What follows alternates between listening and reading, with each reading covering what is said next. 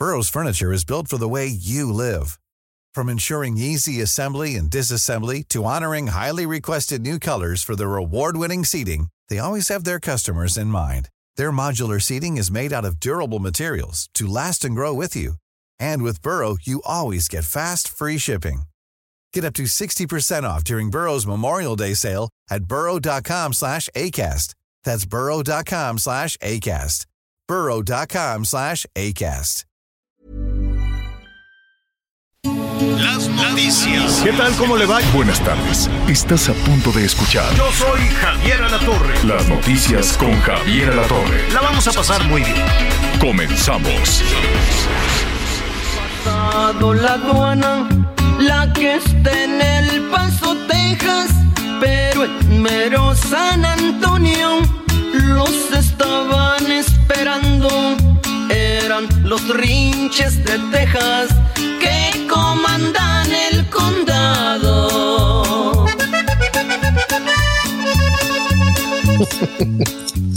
Esas son de, la, de las primeras de. ¿Cómo se llama? Bueno, no sé si de las primeras. Realmente la historia de los Tigres del Norte es, es enorme, pero más bien una de las más populares, ¿no?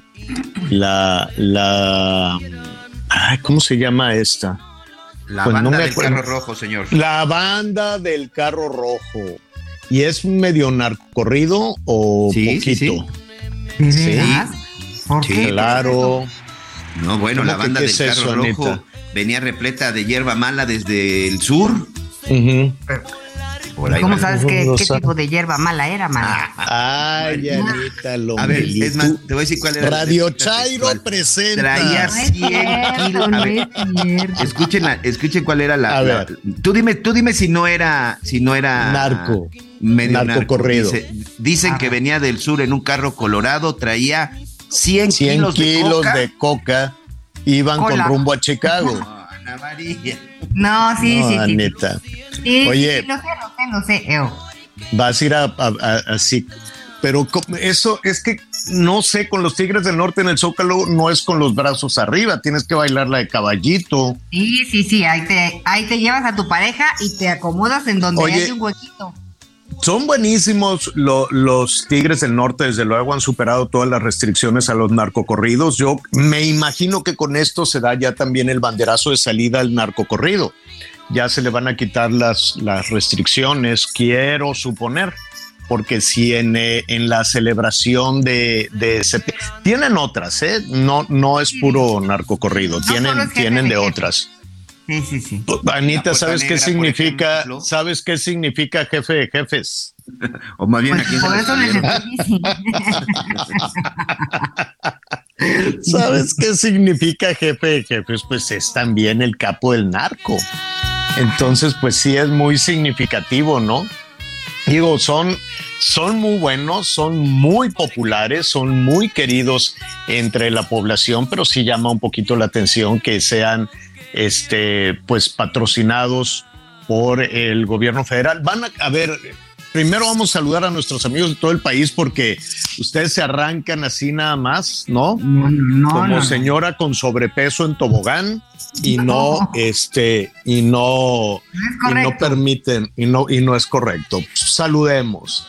Muy buenas tardes, cada uno que nos acompaña, nuestros amigos en todo el país, nuestros amigos en los Estados Unidos, nuestros amigos en Centroamérica que también nos sintonizan y a través de la internet, pues siempre ya cada vez nos está creciendo más la audiencia en Brasil, cosa que me da muchísimo gusto y también en otros lugares Pues ahora- de, de Sudamérica. Y Ahora que estás entonces- en Londres, Javier, pues nos han escrito algunos colegas y, y mexicanos que andan por allá, que por ahí te oyen.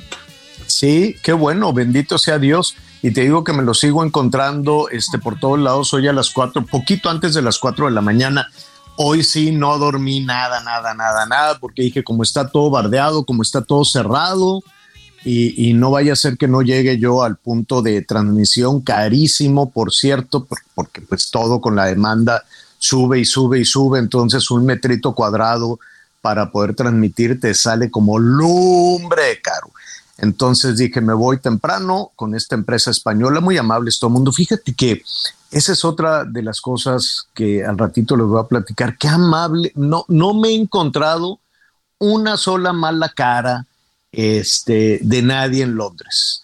Eh, bueno, los policías que están todos estresados allá en la Ciudad de México, en cuanto te plantas a hacer una, un, un, un, reportaje con tu cámara, te caen 25 patrullas. no, para ver su permiso, ¿quién le dijo? Aquí no se puede, ¿no? Y te anda correteando la policía. Eh, siempre hay, hay, una muy mala relación entre la prensa y la policía, no sé por qué les caemos gordísimos y pues yo puedo decir lo mismo, no te dejan trabajar en ningún, en ningún momento. Y aquí son muy amables, te dicen, oiga, no, pues hágase para acá, muévase por acá, mira, si quieres, métete por aquí, a ver, yo te llevo. Súper amables, me tiene verdaderamente sorprendido la amabilidad. O, o sabes, ¿sabes qué pasa? Que nos acostumbramos tanto a la maldad y nos acostumbramos tanto al odio y nos acostumbramos a estar enojados. Llevamos tres años fomentando la ira, fomentando el enojo y fomentando el odio que es muy redituable, muy, muy, muy redituable políticamente, pero socialmente no. Entonces uno piensa que así es la vida. Uno piensa que, que la gente va por el mundo encabritada, que va por el mundo enojado y que todo el mundo se traiciona y que todas las familias se pelean porque unos son de, de Morena y otros no, y que son unos. Y no, resulta que la vida no es así, fíjate. Resulta que la gente puede ser amable, resulta que la gente se puede divertir, resulta que los policías te pueden ayudar, resulta que la policía te puede ayudar, los meseros, bueno, eh, la referencia de México, pues sí, primero se quedan con cara así de, uy, este viene de la tierra de los malosos pero lo demás es el fútbol, ¿no? Ella, reunido con periodistas, pues sí hacen todo este análisis de la militarización del país, que es un tema que me lo han preguntado una vez y otra vez y otra vez y, ya de plano no sé qué más contestar verdaderamente para poder encontrar un argumento sólido, un argumento válido para, para las decisiones que se están tomando en México de militarizar absolutamente todo, ¿no? Hacia afuera, pues sí sorprende, ¿no? Sí sorprende un poquito eso, pero fuera fuera de, esa situación, en el día a día, la gente, la gente en la calle, la comida es malísima, ni modo, no todo puede ser bueno, no todo puede ser bueno. Hay, hay este, pues hay comida bastante mala y bastante cara, pero, pero que te la sirven con mucho cariño y con mucho afecto y te apapachan y todo, pues sí están felices. Sobre todo que les caiga un dinerito porque pues en, en medio de esta crisis ellos están eh, este fin de semana va, ellos estiman que les va a llegar una cantidad de gente brutal, gente de diferentes países que quieren aprovechar así. No sé qué, qué, pueda estar para un turista, muchos turistas mexicanos, yo ya aquí lo había comentado, que hacen filas de horas y horas y horas y dicen, bueno, pues es que cayó que venía de vacaciones y pues quiero ir a ver el ataúd de la reina. Ah, bueno, pues ve a ver el ataúd de la reina y se esperan, ¿no? Horas y horas y horas, aunque no sean súbditos ni nada. Y, pues no, no sé, organizan su porra y la reina, la reina. No es cierto. Anita, Anita, sí, pues es que son un friego, son muchísimos. Entonces, cuando pasa la carroza, ¿no? Este dicen, ah, pues ahí están los mexicanos, ¿no? Ya las porras ya han menguado mucho, ¿no? Antes era chiquitibuna la bim o cosas así, pero pues ahora las porras se han hecho muy aguadas, ¿no? No, no tienen nada de creatividad, ¿no? Entonces, este, eh, bueno, la última era que Juan Pablo, amigo, no sé qué tanta cosa, o ya eres mexicano, ya por lo menos le ponían ahí un asunto pero luego cuando lo sintetizaron y que decían, eh, papá, pues ya, de ahí, ya de ahí, ya todas las porras son iguales, ¿no?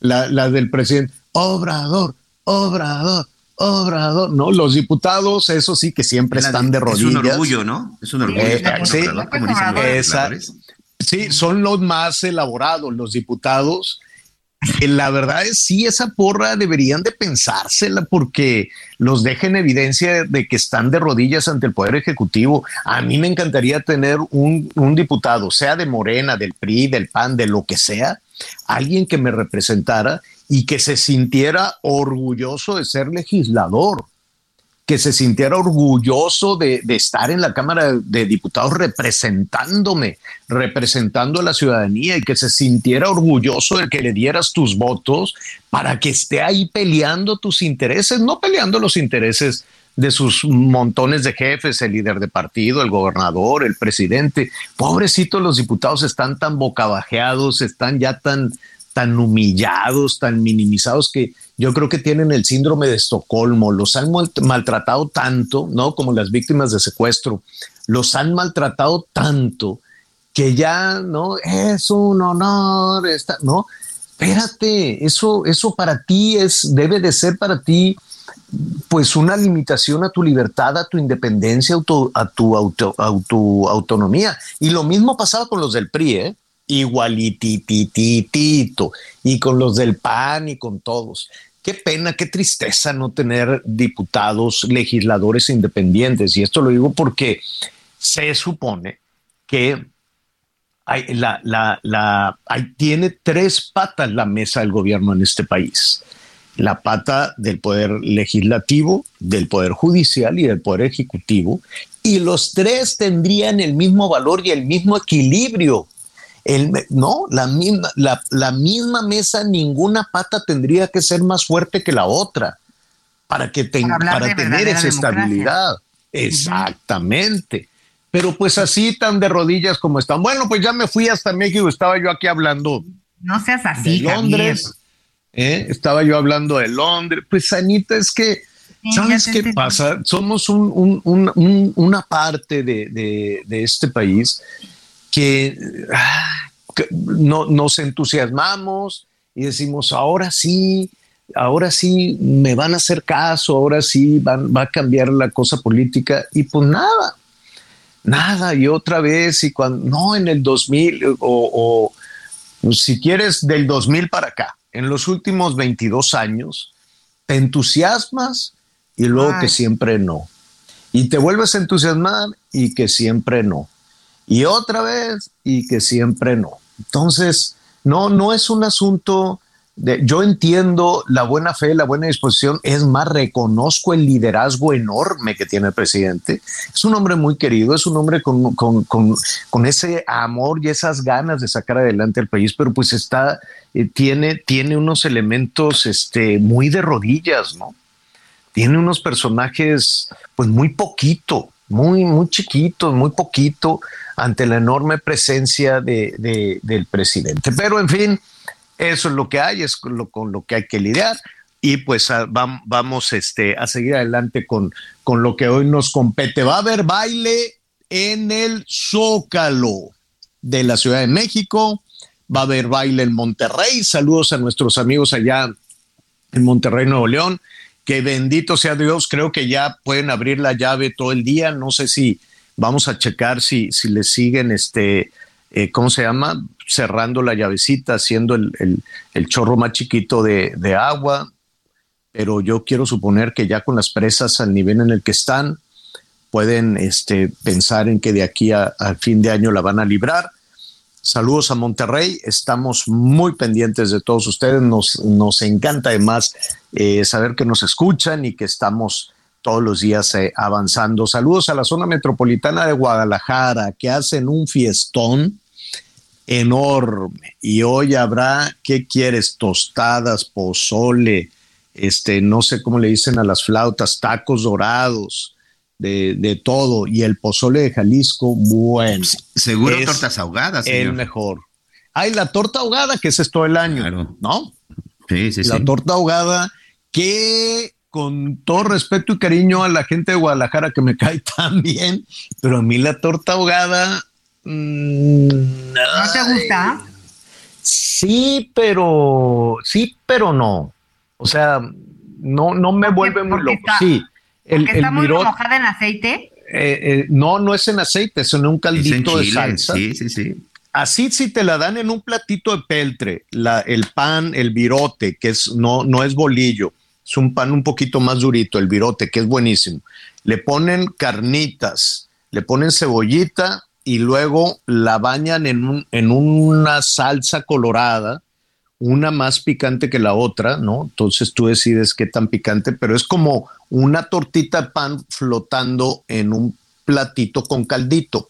Entonces te la tienes que comer rápido, el pan es durito, por eso en el caldito se suaviza y es de carnitas y, y sabe muy buena, sabe muy, muy buena. Aquí entre nosotros un día estaba yo transmitiendo un programa de radio allá en Guadalajara y alguien fue, píchate las tortas, y entonces fue por unas tortas y por qué no las trajo en una bolsa, en una bolsa, en una bolsa como donde te ponen a veces el refresco en la Ciudad de México. A la gente, le compartimos con nuestros amigos en todo el país, les ponen la el refresco en una bolsa y le hacen un hoyito. Sí pues no sé si popote o con un hoyito se lo van tomando. Bueno, eso es nada más en la Ciudad de México, creo que en ningún otro lugar del mundo.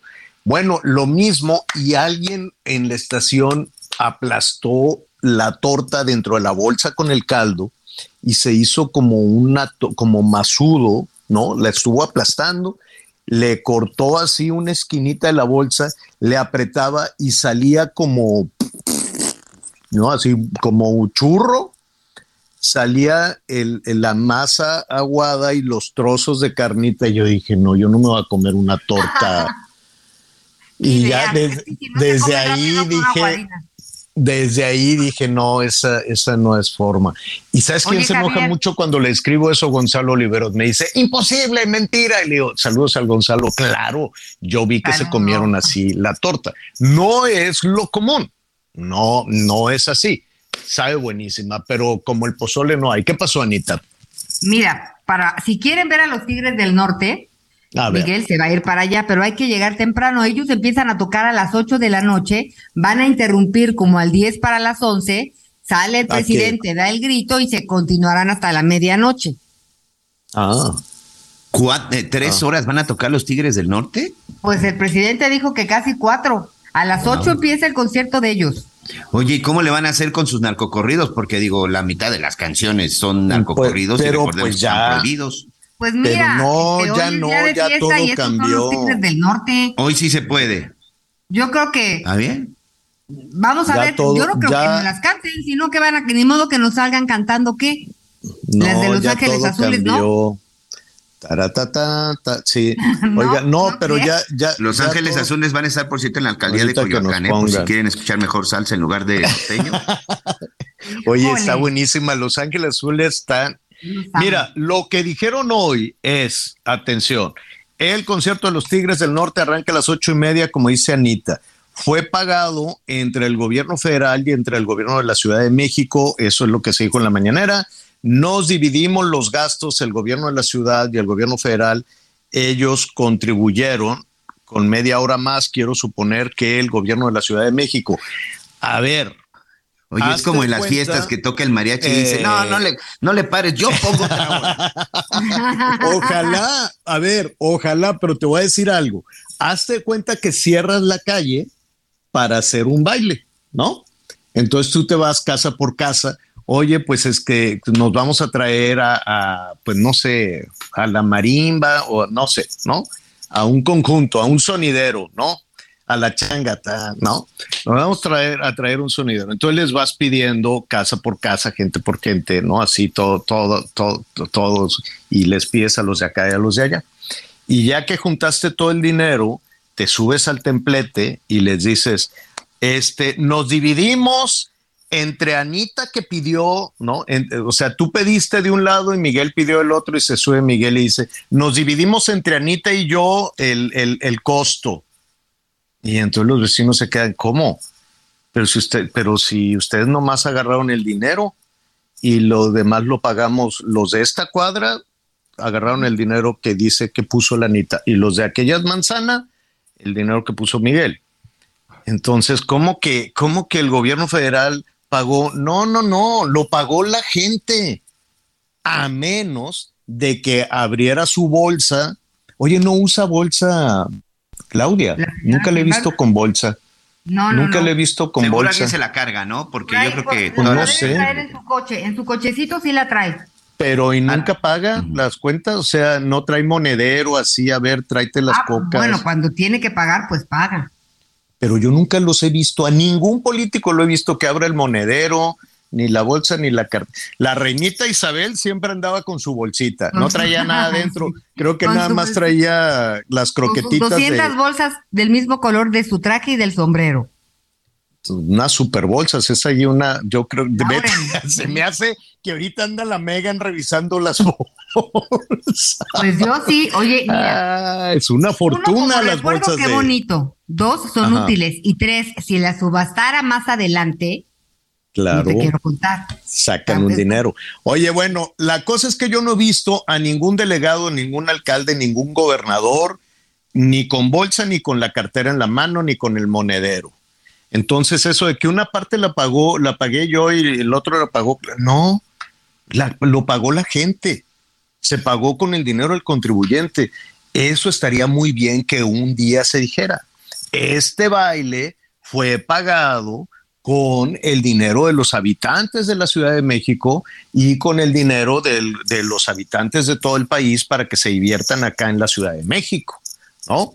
Eso, eso estaría, creo yo que eso estaría muy bien, porque suena así como, ay, mira qué buena onda, los que gobiernan nos, nos pagaron una fiesta. No, la pagó usted con la novedad. Pero bueno, Oye, y estás hablando nada más de la fiesta del Zócalo, Javier, pero atención, o sea, en todas las alcaldías, mira, ahorita por ejemplo me llama mucho la atención la alcaldía de Cuauhtémoc, la de Sandra Cuevas, que no tiene que ver con Morena, va a llevar a la Tracalosa de Monterrey y a Gerardo Ortiz. Gerardo Ortiz, pues que por cierto también ha sido sancionado por cantar narcocorridos él cantaba la, la del famoso mini leak del cártel de Sinaloa. Ese, e, e, ese, tipo de. No, digo, nada más lo recuerdo porque hace unos años se daban golpes de pecho y no. corrido. Sí, sí, sí. Está suspendido ofenderse por los narcos, lo que sea. Yo no tengo ningún problema, ¿eh? yo siempre he sido de la libertad de que cada quien escuche lo que quiera, nada más. Cada quien cante lo que quiera. Exacto, y que cada quien le guste lo que quiera. Pero lo que no puede ser es que digan, ay, no, qué barbaridad. Ya ah, no, no, ya no. ahora ya, no. Ahora ya no van a poder decir esta, esta situación. Es más, ya que estamos en ese tema del narco, ya en la mañanera se ordenó, se anunció que ordenó el gobierno federal que le dieran atención hospitalaria a Miguel Ángel Félix Gallardo. Ahora que decías el jefe de jefes, Anita, que van a cantar, bueno, ese es Miguel Ángel Félix Gallardo es el jefe de jefes, si no me equivoco, Miguelón él era. Es correcto, es correcto, señor, es correcto. El jefe de jefes, el amigo de todos, dice la canción de los Tigres del Norte. los Tigres del Norte. Entonces hoy le van a cantar a Miguel Ángel Félix Gallardo, que pues sí salió, salió a prisión domiciliaria, pero pues ya, ya francamente está Fíjate, Muy mal. el crimen, el crimen no deja, ¿eh? Las drogas, todo Mira, hay un Dios que todo lo ve, ¿eh? Nada en esta vida se escapa, nada, nada, nada, nada. Creo que pues salió con, pues muy malo de, salud, es más, tiene cáncer en la piel, tiene cáncer en la cara o en los ojos, este, está deprimidísimo, muy mal, está absolutamente mal este, este hombre que cometió tantos crímenes, tantos delitos. Y pues ahora ya desde el gobierno federal ya se hemos dado la instrucción para que lo este para que lo atiendan. Bueno, nuestro productor no está. A ver. Oye, Javier. Apenas perdón, estamos saludando. Perdón, nada más rápido. Ya sé a dónde se va a ir Anita y no va a ir al concierto de los Tigres del Norte. Se va a quedar en su. Eres de Coajimalpa, ¿verdad, Anita? Así es. No, pues está muy bien. Amigos de Coajimalpa, esta noche, 15 de septiembre, el festejo con Ninel Conde, el bombón asesino, va a estar en Coajimalpa. Ahí les paso el dato por si se quieren ir a la explanada. ¿Cuál? ¿Qué canta? ¿Cómo? No me acuerdo ni una canción. del bombón asesino es malísima, qué horror. Ese sí, bueno, Anita. Se me hace que en Coajimalpa. Pero es muy guapa la, la Ninón Conde, la Ninel. Muy pues guapa. pero, prefiero los tigres, ¿eh? Saludos a Monterrey, el Heraldo Radio 99.7 FM, Guadalajara, en el 100.3 de la FM. Regresamos. Soy el jefe de jefes, señores. Me respetan a todos niveles. Y mi nombre y mi fotografía nunca van a mirar en papeles. Porque a mí el periodista me quiere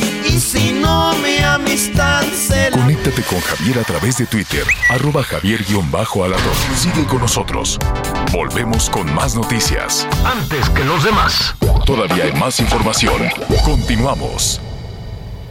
Tamaulipas es tierra de gente buena, incansable y trabajadora, impulsando el desarrollo de la industria, emprendedores y pequeños empresarios Hoy tú y tu familia cuentan con las herramientas para que te desarrolles, crezca tu negocio y crear el futuro de tus sueños.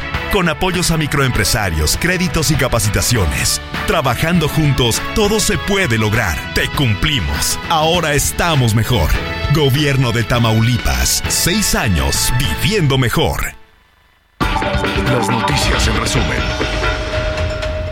La Cámara de Diputados aprobó la reforma constitucional para que el ejército se mantenga en tareas de seguridad pública hasta marzo de 2028 y no hasta 2029, como sugería la propuesta de discusión. Esta iniciativa será votada en el Senado de la República para su aprobación. Ricardo Mejía, subsecretario de Seguridad y Protección Ciudadana, informó que fue detenido el general José Rodríguez Pérez, implicado en la desaparición de los 43 normalistas de Ayotzinapa detalló que ya fueron liberadas cuatro órdenes de aprehensión contra elementos del ejército mexicano. Aeroméxico informó que ya investiga el incidente ocurrido en el Aeropuerto Internacional Felipe Ángeles para deslindar responsabilidades luego de que el vuelo 874 con destino a Mérida abordó el despegue por la presencia de helicópteros de militares en la zona. Abortó el despegue porque andaba sin permiso este avioncito. Y hoy el dólar se compra en 19 pesos con 76 centavos y se vende en 20 con 28. En Soriana celebramos el gran grito del ahorro. Aprovecha el 4x3 en todas las pastas para sopa, purés de tomate y en papas sabritas, doritos y paquetaxo de 160 a 265 gramos. Sí, 4x3. Soriana, la de todos los mexicanos. A septiembre 19, excepto precisísimo. Aplica restricciones. Bueno, bueno, muy bien. Eh, muchísimas gracias. Entonces, pues eh, ahí está, estaremos revisando, ¿no? Las celebraciones que habrá en diferentes partes del país. Nuestros amigos allá en los Estados Unidos también nos están diciendo cómo se preparan. En, en, en los Estados Unidos tienen esta percepción de que la fiesta nacional es el, eh, ¿cómo se llama? El, el 5 de mayo. 5 de mayo, 5 de mayo, señor, el día de la batalla de Puebla. Exactamente, es el 5 de mayo. Si a mí me preguntan, yo la cambiaría del, del 16 al 27. Al 27. Porque el, el 27 de septiembre es cuando realmente surge como nación independiente nuestro país. Es la entrada del ejército trigarante a, es mi cumpleaños. A, la, Ciudad de México, es el cumpleaños de Miguelón, pero es cuando el, el arranque, el inicio impredecible de esta, de esta batalla con, con, unos orígenes que todavía están a debate y una, y una serie de, de, cosas. Este, pero está bien, ¿no?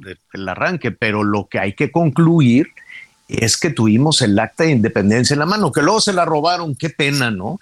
Fíjate que la inseguridad nos persigue desde el primer día de vida independiente en, mil, en 1821, cuando se firma esa acta de independencia, con la entrada del ejército trigarante a, a, a México, entraron hoy, después hubo una ceremonia allí en la, en la catedral y luego en Palacio Nacional se firmó esta acta de independencia y luego se la robaron en dónde se ha visto eso. Afortunadamente había dos y luego la otra decía que se había quemado, o sea, un lío. Y luego dijeron, ya la recuperamos. Bueno, pues como dogma de fe hay que suponer que muchos años después se recuperó. Qué pena, qué tristeza, qué voy con esto que desde el mismo día eh, en, en, septiembre 27 1821, ¿no? Diez años eh, después, del inicio del movimiento de guerra independiente, este, pues andamos batallando con estas cuestiones de inseguridad y definitivamente para que este asunto se pueda resolver, sí o sí es una decisión política.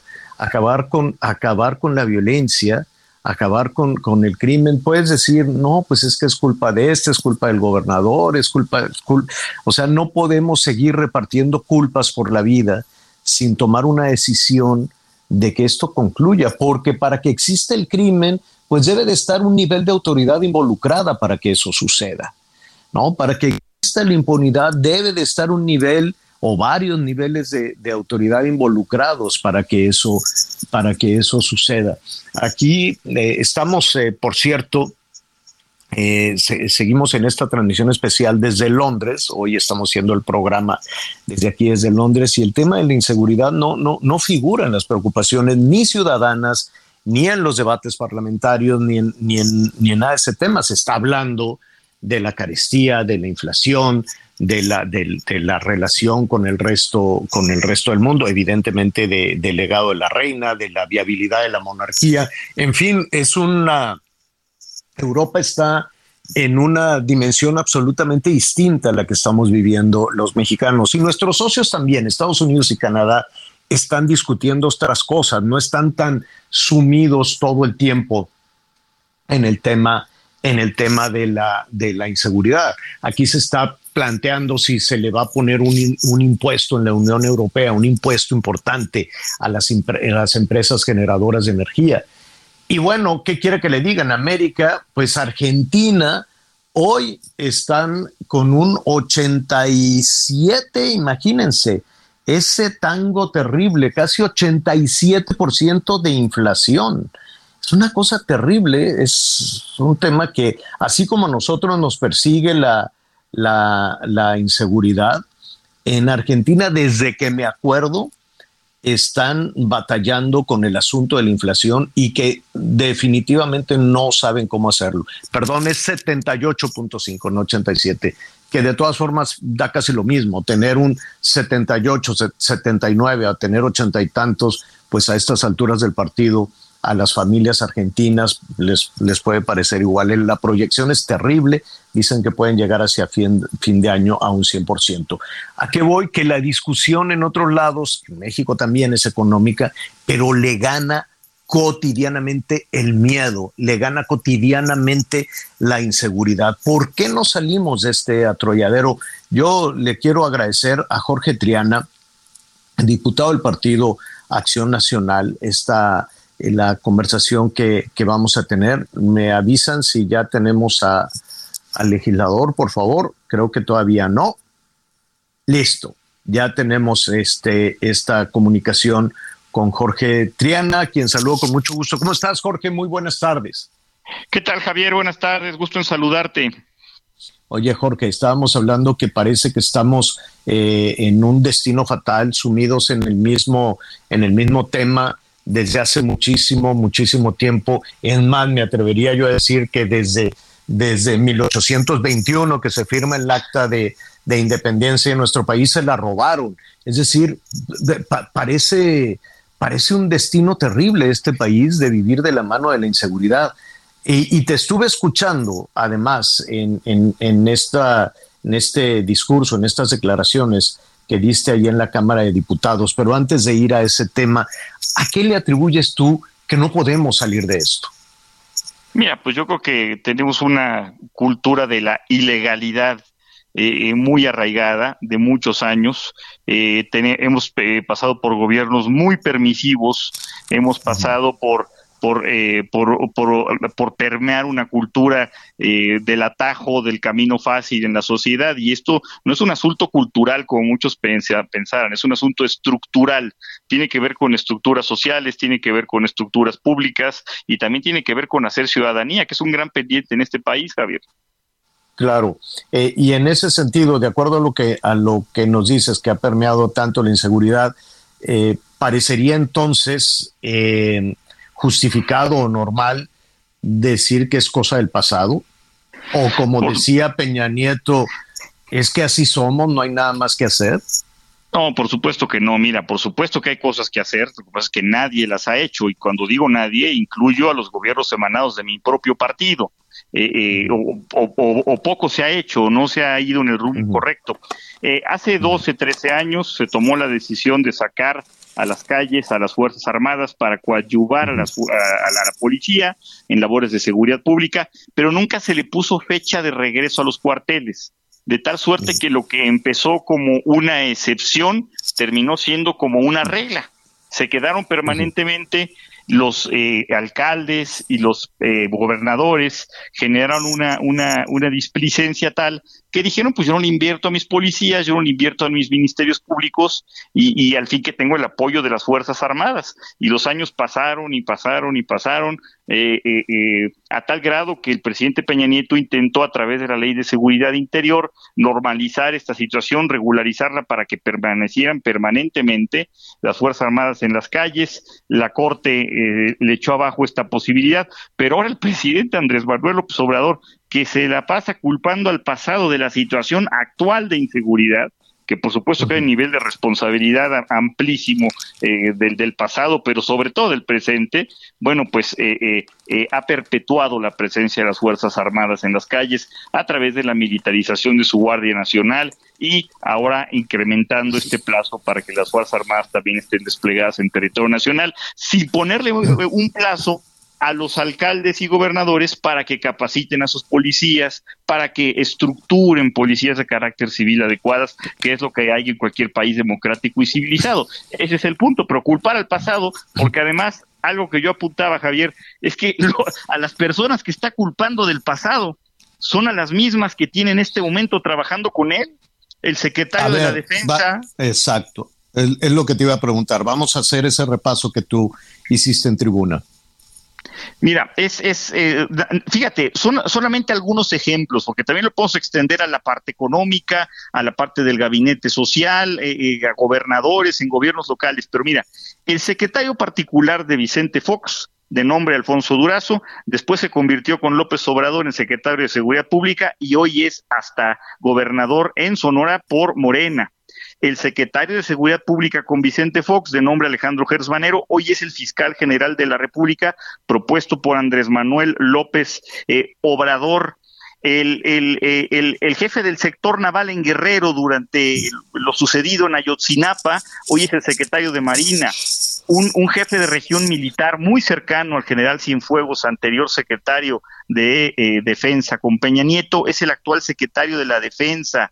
Eh, eh, eh, bueno, es más, el presidente nacional del PAN, Javier, durante lo que lo que lo que el oficialismo llama el fraude electoral del año 2006, que además fue jefe de logística de la oficina de Vicente Fox, lo nombraron titular de la Unidad de Seguridad Ciudadana Federal, también dependiente de la Secretaría de Seguridad Pública, en fin, bueno, el titular de la Guardia Nacional el eh, general eh, eh, Rodríguez Bucio también ocupó cargos importantes como jefe de región militar. Son exactamente las mismas personas las que están ubicadas en, espacios estratégicos en este momento alrededor de el gobierno de López Obrador en materia de seguridad, los que lo hicieron en los gobiernos que tanto se critican. Entonces, esto, ¿qué, es lo que pasa? es una cosa estructural. Y, Jorge, desde, desde tu punto de vista, tú formas parte de una nueva generación política, me queda, me queda muy claro que vienen, que vienen empujando, pero ¿por qué recurrimos a los mismos personajes que puedan cambiar de partido, que un día puede ser secretario de Educación y el otro día puede ser, eh, no sé, titular de salud y el otro día encargarse de la seguridad pública en un país de 120, 130 millones de personas, de plano no tenemos quien tenga la solución? No, por supuesto que sí. Lo que pasa es que hay una resistencia natural y, a todos nos ha tocado en algún momento luchar contra esa resistencia para que haya un relevo generacional en la clase política. La clase política, Javier, es la misma, transversal a todos los partidos. Eh, eh, es, es, es, falso que ustedes son diferentes, ustedes y nosotros no somos iguales, es la misma clase política. Son los mismos, se van acompañando desde hace tiempo.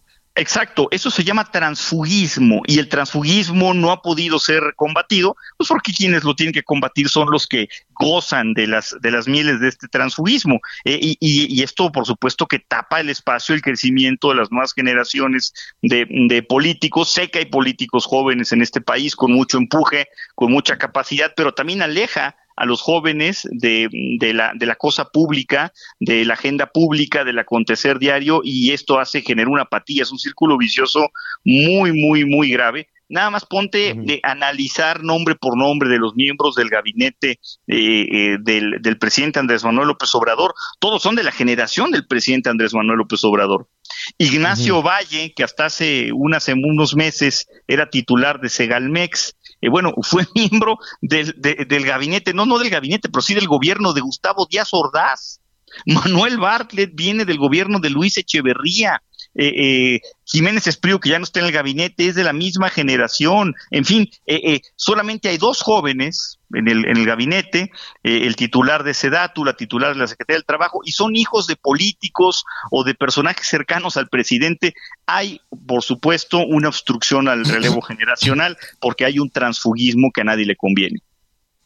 pero ese, esos obstáculos a a las nuevas generaciones eh, con, ideas frescas que, se pueden equivocar, ¿no? Que se pueden equivocar, pero hay que ponerlas, pero que hay que ponerlas sobre la mesa. No, no sucede también en el sistema de partidos. Por supuesto, por supuesto. El problema viene desde adentro de los partidos eh, y, y, aquí hay que ser muy claros. El problema, el problema viene desde adentro de los partidos. Eh, pues hay una, un, un, un, sistema vertical que no permite el crecimiento de nuevos cuadros. Los partidos políticos tienen, tienen jóvenes, insisto, que vienen empujando, pero los cuadros salen a cuenta gotas porque los espacios están cooptados y se van cerrando. En fin, este es un problema grave. Venimos reciclando políticos de varios sexenios hacia atrás. Te acabo de poner ejemplos dramáticos como el de Ovalle, como el de Bartlett, pero, pero esto afecta al desempeño de los gobiernos eh, en la, en, la, en, la, actualidad. O sea, se aferran con uñas y dientes al espacio, al, cargo público, y, y, y, bueno, pues esto, esto impide que haya nuevas ideas y que haya un golpe de timón, sobre todo en temas tan delicados como la seguridad pública, que es el que estamos hablando, ¿no? Definitivamente, Jorge, pues te, te agradezco, te agradezco mucho. Nada más, dime algo en esta, en esta reflexión, porque ahí está, está el diagnóstico, ¿no? Lo que no sé cómo compartir con nuestros amigos en, en el público, Jorge, es cómo encontrar, cómo encontrar la solución, cómo encontrar las, las propuestas, las, las ideas. Mira, pues eh, yo, yo, yo creo que este es un sistema, esto, esto es un tema de profesionalización de el quehacer de un de un funcionario público. Eh, y, aquí me voy a meter ya en otros temas no quiero abrir otro flanco de debate en este momento o de, o de análisis porque hay poco tiempo pero eh, a mí me parece que por ejemplo el secretario de medio ambiente de nuestro país tiene que ser el mejor ambientalista de este país y, mm, tiene que ser una persona profesional en su cargo, no importa si le, tenemos que pagar más dinero para que sea competitivo en el mercado laboral. O, no importa su militancia política tampoco. O sin importar su militancia política, que solamente importe su perfil. Y lo mismo sucede con los legisladores. Necesitamos diputados y senadores profesionales que estén abocados a su trabajo. Me encantaría ver al mejor economista de este país, de presidente de la Comisión de Presupuesto de Hacienda, eh, eh, llevando a cabo un trabajo, si quieres tú representando un partido, pero que tenga, que tenga, vaya, la, expertise suficiente para llevarlo a cabo. Pero ahora vemos cuotas políticas y vemos eh, que el, concepto de lealtad está mal entendido. Eh, para algunas personas la lealtad eh, implica la adulación, implica el amesuelismo, implica dar la razón en todo. No, una persona leal es una persona que da resultados y que sabe hacer equipo. Punto. Jorge, te agradezco muchísimo y si no tienes inconveniente, nos gustaría hablar de las, pues del, del 23 y del 24. Ya no va a haber alianza, un minutito más, ya no, ya se acabó el, el asunto de alianza entre eh, el PAN, el PRD y el PRI. No, no está formalmente rota, Javier. Hay que esperar a que culmine este proceso que va a culminar eh, con la votación en el Senado de la República. Las dirigencias habrán de expresarse, pero por supuesto que se ha perdido la confianza y esto es elemental para que para que continúe pues una relación de coalición como la que vamos en este momento. Sin embargo, nuestra alianza es con un partido, no con un dirigente. Vamos a ver si podemos establecerla con la militancia del PRI y no con su dirigencia. Jorge Triana, diputado Partido Acción Nacional, gracias. Gracias, Javier. Saludos. Buenas tardes. Hasta luego. Buenas tardes. Em, sí, tiene razón. Yo creo que habría que abrir paso a, nuevas ideas. No necesariamente se trata de, de temas de generacionales o de temas de edad. Se trataría, me imagino yo, Anita Miguel, de abrirle el espacio a, a quien esté viendo las cosas desde afuera del cajón, ¿no? Porque cuando estás en la, en, la misma situación, o, todos revueltos o todos agobiados, pues no encuentras la salida, creo yo. No sé ustedes qué opinan, ¿no? Ustedes, por ejemplo, si te dijeran, Anita, y a ti, Miguel, oye, lánzate de diputado o lánzate, Anita, a buscar la candidatura a la jefatura de gobierno de la Ciudad de México. ¿Qué harías? Mira, yo le diría, con mucho orgullo, busquemos al mejor candidato, al más capaz, al que conozca perfectamente la ciudad, al que tenga capacidad de convocatoria y sobre todo de unidad. Yo dirijo la campaña de comunicación, que es mi expertise. ok, tú, Miguelón. No, definitivamente no, Javier. Definitivamente ¿No? Yo sí creo que zapatero a tus zapatos, con mucho gusto en materia de comunicación y sobre todo algo que hemos aprendido por ahí conocido de seguridad, con mucho gusto colaboramos, pero definitivamente como jefe de gobierno, zapatero a tus zapatos, señor. Bueno, oigan, a ver, este Miguel, rápidamente antes de la pausa, ¿cuánto tiempo llevamos con la violencia de los normalistas de Ayotzinapa. Este, no, no, no, no entiendo a propósito de, a ver, si cualquier ciudadano, el que sea, se acerca a un cuartel y les pone una pinta así, ¿no? Bueno, pues yo creo que ya te, te hubieran agarrado con nada más con irles a rayar la puerta, quiero suponer. ¿Por qué pues estos desde 2014 que, pasó lo de Ayotzinapa o de antes, ¿no, Miguel? Sí, definitivamente con el, el asunto específico de Ayotzinapa, este, este 26 de septiembre precisamente se van a cumplir ya ocho años de este, de este lamentable hecho. Y creo que desde entonces, Javier, creo que desde entonces empezaron las agresiones. Pero ¿por qué, ¿por qué no les hacen nada? ¿Por qué no los detienen? ¿Por qué no dicen, a ver, muchachos? Y que, que seas estudiante, el Kevin, el Brian, muchos también son estudiantes y lo, dan un mal paso, los meten en la cárcel, luego salen, pues también, no, no, hay, una impunidad bárbara, pero es, es, es increíble ya las empresas de, de, de, de, de abarrote, productos, de refrescos, de agua, de lo que sea, saben que les roban la mercancía, no nada más se roban el camión, se roban la mercancía, lo meten a las instalaciones de las escuelas. Este, si yo, si una persona se roba, tú, yo, a ver, las farderas, las que van ahí al súper y se roban las cosas, las detienen, ¿no? Ahora imagínate robarte un camión completo de mercancía, meterlo a tu escuela y luego utilizar el camión para la causa. ¿Cuál es la causa? No, no acabo de entender cuál es la causa. ¿Por qué fueron y reventaron un cuartel? ¿Qué, qué es para, para que les den plazas o, o, Mira, para en el caso específico del cartel, perdón, del cuartel de Iguala, es porque, bueno, pues se dio a conocer desde el día de ayer que la mayoría de las órdenes de aprehensión que quedaron vigentes en el caso Ayotzinapa todas tenían que ver y estaban relacionados con elementos del ejército mexicano y específicamente con efectivos del ejército que en su momento estuvieron asignados en ese cuartel de pues Iguala. Sí, pero, pero ya lo habían dicho que, que había 22 órdenes de aprehensión que por cierto, al procurador. De, esas de esas veintitantas, la PGR ya se desistió de 16, ¿eh? Por cierto. ¿Cómo? Sí, sí, la sí. ah, sí. La Fiscalía General de la República ya se desistió de por lo menos de un poquito ¿Le hicieron manita, manita de puerco con el ejército? No. ¿Quién le habrá dicho eso? Pues no sé, o, o, cómo o cómo habrá sido que se los elementos del ejército que se da a conocer hoy que fueron detenidos, la realidad es que ellos se pusieron a disposición de sus mandos. Recordemos que ellos finalmente nunca los vamos a ver en una prisión civil, nunca veremos esa famosa fotografía en este tipo de casos tras las rejas porque ellos estarán en una prisión militar. Bueno, vamos a retomar este y otros casos inmediatamente después de una pausa. No se vayan. Voy a cantar un corrido. Escuchen muy bien mis compas. Para la reina del sur, traficante muy famosa, Sinaloa, la tía Teresa Mendoza.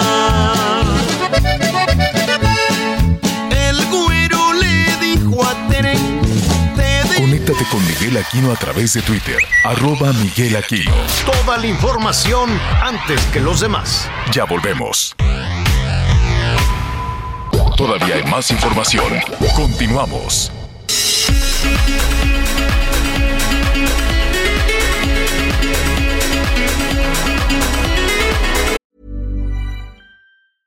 Hey, I'm Ryan Reynolds. At Mint Mobile, we like to do the opposite of what Big Wireless does. They charge you a lot, we charge you a little. So naturally, when they announced they'd be raising their prices due to inflation, we decided to deflate our prices due to not hating you. That's right. We're cutting the price of Mint Unlimited from $30 a month to just $15 a month. Give it a try at mintmobile.com slash switch. $45 upfront for three months plus taxes and fees. Promo for new customers for limited time. Unlimited more than 40 gigabytes per month. Slows. Full terms at mintmobile.com.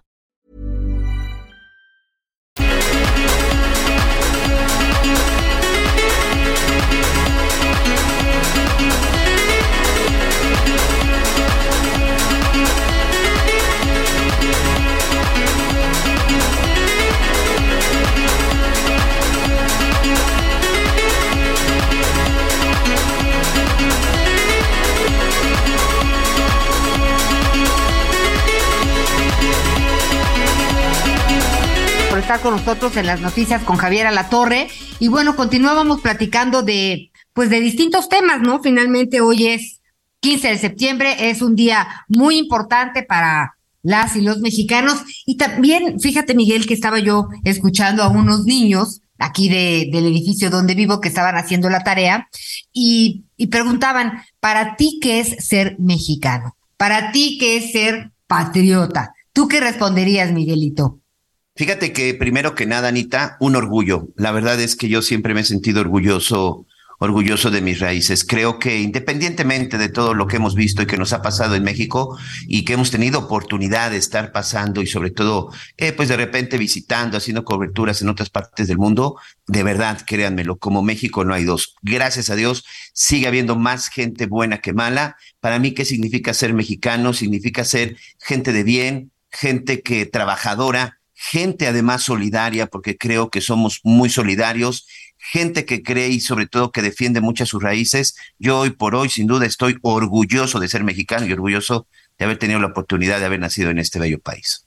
Yo también les decía a, estos, a estos eh, niñitos, pues tratando de que ellos, de que ellos solos llegaran a su conclusión, ¿no? Levantarse todos los días, trabajar con la ilusión de, pues bueno, de entrada de ser mejor persona, de jalar a la familia, ¿no? De que los hijos también tengan, pues ese amor por, por este, por este país. También hemos tenido oportunidad de estar en diferentes lados y siempre, siempre, siempre el regresar, el ver nuestra ciudad, nuestro país, a mí no se me dejará de enchinar la piel. Hemos sobrevivido saqueos. Bueno, si quieren hablar desde los españoles, pues hablamos desde los españoles y también de saqueos mucho más recientes. Y hoy que estamos aquí con ustedes, eh, pues acompañándonos amablemente Miguel Aquino con el equipo, también somos sobrevivientes de esta pandemia y de muchas otras cosas. Lo que dices, esta solidaridad que nos distingue, que tendríamos que hacerla pues más cotidiana y no nada más en tiempos de desgracia, pero en fin, vale la pena platicar en casa. ¿Qué es para ti eh, realmente ser mexicano, no? Y, y pues el orgullo, el orgullo por delante, Miguel Aquino.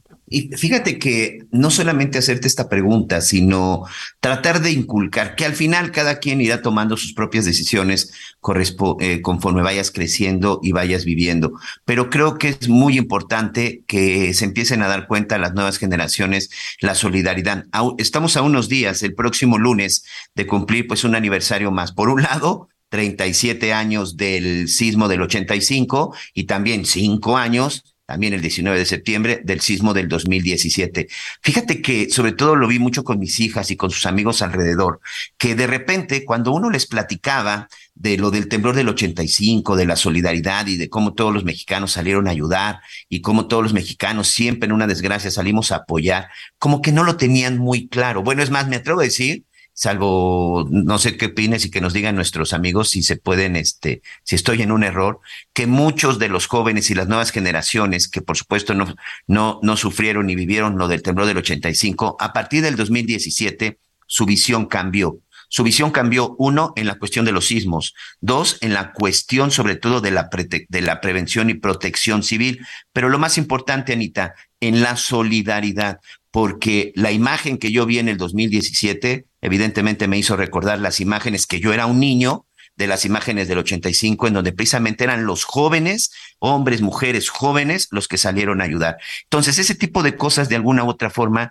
van cambiando tu perspectiva y sobre todo tu visión de lo que es ser mexicano. Y yo siempre he dicho, yo siempre he estado en contra de las celebraciones y los festejos de un, de un solo día. Hay que estar orgullosos de ser mexicano los 365 días del año y por supuesto todos, todos los días. Y la solidaridad, la fraternidad y sobre todo, bueno, pues tratar a todos con igualdad y respeto. Esa es una de las características de los mexicanos. Con todo respeto a todos nuestros amigos en América Latina, insisto, eh, hemos tenido oportunidad, de verdad, no, no, no se ve de la misma forma. Incluso tú vas a otros países y te dicen, a mí sabes por qué me gusta ir a México, porque el mexicano te recibe siempre de amigo, perdón por la expresión, pero de repente ese güey, ¿cómo estás? Inmediatamente te, te identifica y te das cuenta que ese mexicano te está recibiendo. O sea, que no lo crean muchos que no han tenido esa oportunidad, en América Latina nos ven como uno de los países más fraternos y que mejor recibe a los extranjeros en el país. Pues sí, y muy pendientes porque además, eh, regresando aquí a este mundo menos poético y filosófico, Miguel Aquino, ¿quién tiene a la mano su mochila de vida? El lunes es el simulacro. Si vive en un edificio, debe de estar registrado el edificio porque eh, es una manera de tener un control de, de dónde están los edificios, de cuántas personas los habitan y además de que un DRO vaya y le diga, a ver, en ese edificio los del piso 15 se suben a la azotea y los del 13 para abajo se van al... Muchas cosas que se tienen que, que dominar, para Dios no lo quiera un día que nos toque otro sismo, que puede ser cualquiera sabiendo de dónde, dónde vivimos. Sí, estamos en, estamos en la capital del país, es una zona de sismos. Lo mismo sucede en Oaxaca. Le mandamos un abrazo a nuestros amigos de Oaxaca. Guerrero, que esta semana ya nos metió por ahí un sustito. Oye, a ver, este, ayúdanos con tu, con tu sabido, con tu sapienza. ¿DRO es el director responsable de obra? Sí. Ok. Sí, sí, sí. Ellos saben en dónde puedes tú resguardarte dentro de tu vivienda y además eh, también son los responsables en las alcaldías de decirte las rutas de evacuación. Sí, sí, todo eso hay que estar muy conscientes, hay que estar. Te digo, yo me atrevo a decir que a partir del 2017 se llegó a reforzar en las nuevas generaciones la cultura de la cultura de protección civil. Miren, ahora que he tenido la oportunidad también, pues, de estar radicando en, el sureste, a mí me llama mucho la atención y sobre todo, eh, insisto, pues cada quien se tiene que ir adaptando a su región, a la zona en la que vive eh, y sobre todo, pues, con sus con sus cosas buenas y sus cosas malas y sobre todo conociendo a la naturaleza. En la zona del sureste, allá no se preocupan de los temblores. Allá no saben lo que es un temblor, lo que es un terremoto, evidentemente, como los que han azotado Oaxaca, en la zona de Guerrero. En algún momento recordarás que también hasta en, hasta en Baja California, o por supuesto lo que es la Ciudad de México, Puebla, el estado de Morelos. Allá es los huracanes. allá son las tormentas, allá son los ciclones. Bueno, desde niños, sobre todo los niños que nacen en esa zona, conocen perfectamente los llamados, los colores, qué se tiene que hacer, qué no se tiene que hacer. Hay una gran ventaja, que también eso eh, yo lo he dicho, sobre todo yo que vengo de la Ciudad de México, se los digo allá a nuestros amigos en Quintana Roo, aquí hay una gran ventaja porque cuando va a pegar un huracán, nosotros ya sabemos, ahorita por ejemplo tenemos ya una alerta de un fenómeno que se está formando eh, hacia el interior del Golfo de México y que en los próximos cinco días podría ir avanzando hacia Quintana Roo y esto de alguna forma podría afectar. Pero ya lo sabemos y ya estamos prevenidos y sobre todo incluso te programas. Los temblores no te lo permiten. Hasta el día de hoy no hay un aparato y no ha existido alguien que pueda determinar el momento en el que se pueda registrar un terremoto, un temblor. Pero los huracanes sí. Existe una cultura desde pequeños que saben qué hacer en los huracanes. Y creo que en eso es en lo que se tiene que seguir trabajando en todos estos estados que ya comenté y por supuesto en la capital del país. Y ahora que te fuiste a la tierra que ahora te ve todos los días amanecer, allá en Cancún, Miguel Aquino, no hemos comentado que ahora la profesión más rentable de México es ser exgobernador, que tu ah. gobernador Carlos Joaquín se nos va de embajador de Canadá Oye, sí, corrió, corrió con mejor suerte que con su antecesor, que este Borges, que terminó en la cárcel y que ahí sigue, sí, será uno de los propuestos. Ojo, eh, Carlos Joaquín, estructura priista, él se hizo en el PRI. Recordemos que Carlos Joaquín González es de la familia, eh, pues de los González Codwell, de los Joaquín Codwell, priistas de toda la vida. Todavía, si no me equivoco, su primo fue secretario de eh, Economía en la administración de Enrique Peña Nieto él incluso ocupó algunos cargos eh, públicos en el, estado de Quintana Roo, Carlos Joaquín González, como priista. Pero en la elección pasada, cuando Roberto Borges pues no lo apoyó y que Roberto Borges se la dio a, a su delfín, como decían, este Mauricio Góngora, que era el presidente de Solidaridad en Playa del Carmen, bueno, pues Carlos Joaquín de última hora renuncia al PRI, decide irse con la alianza PAN-PRD.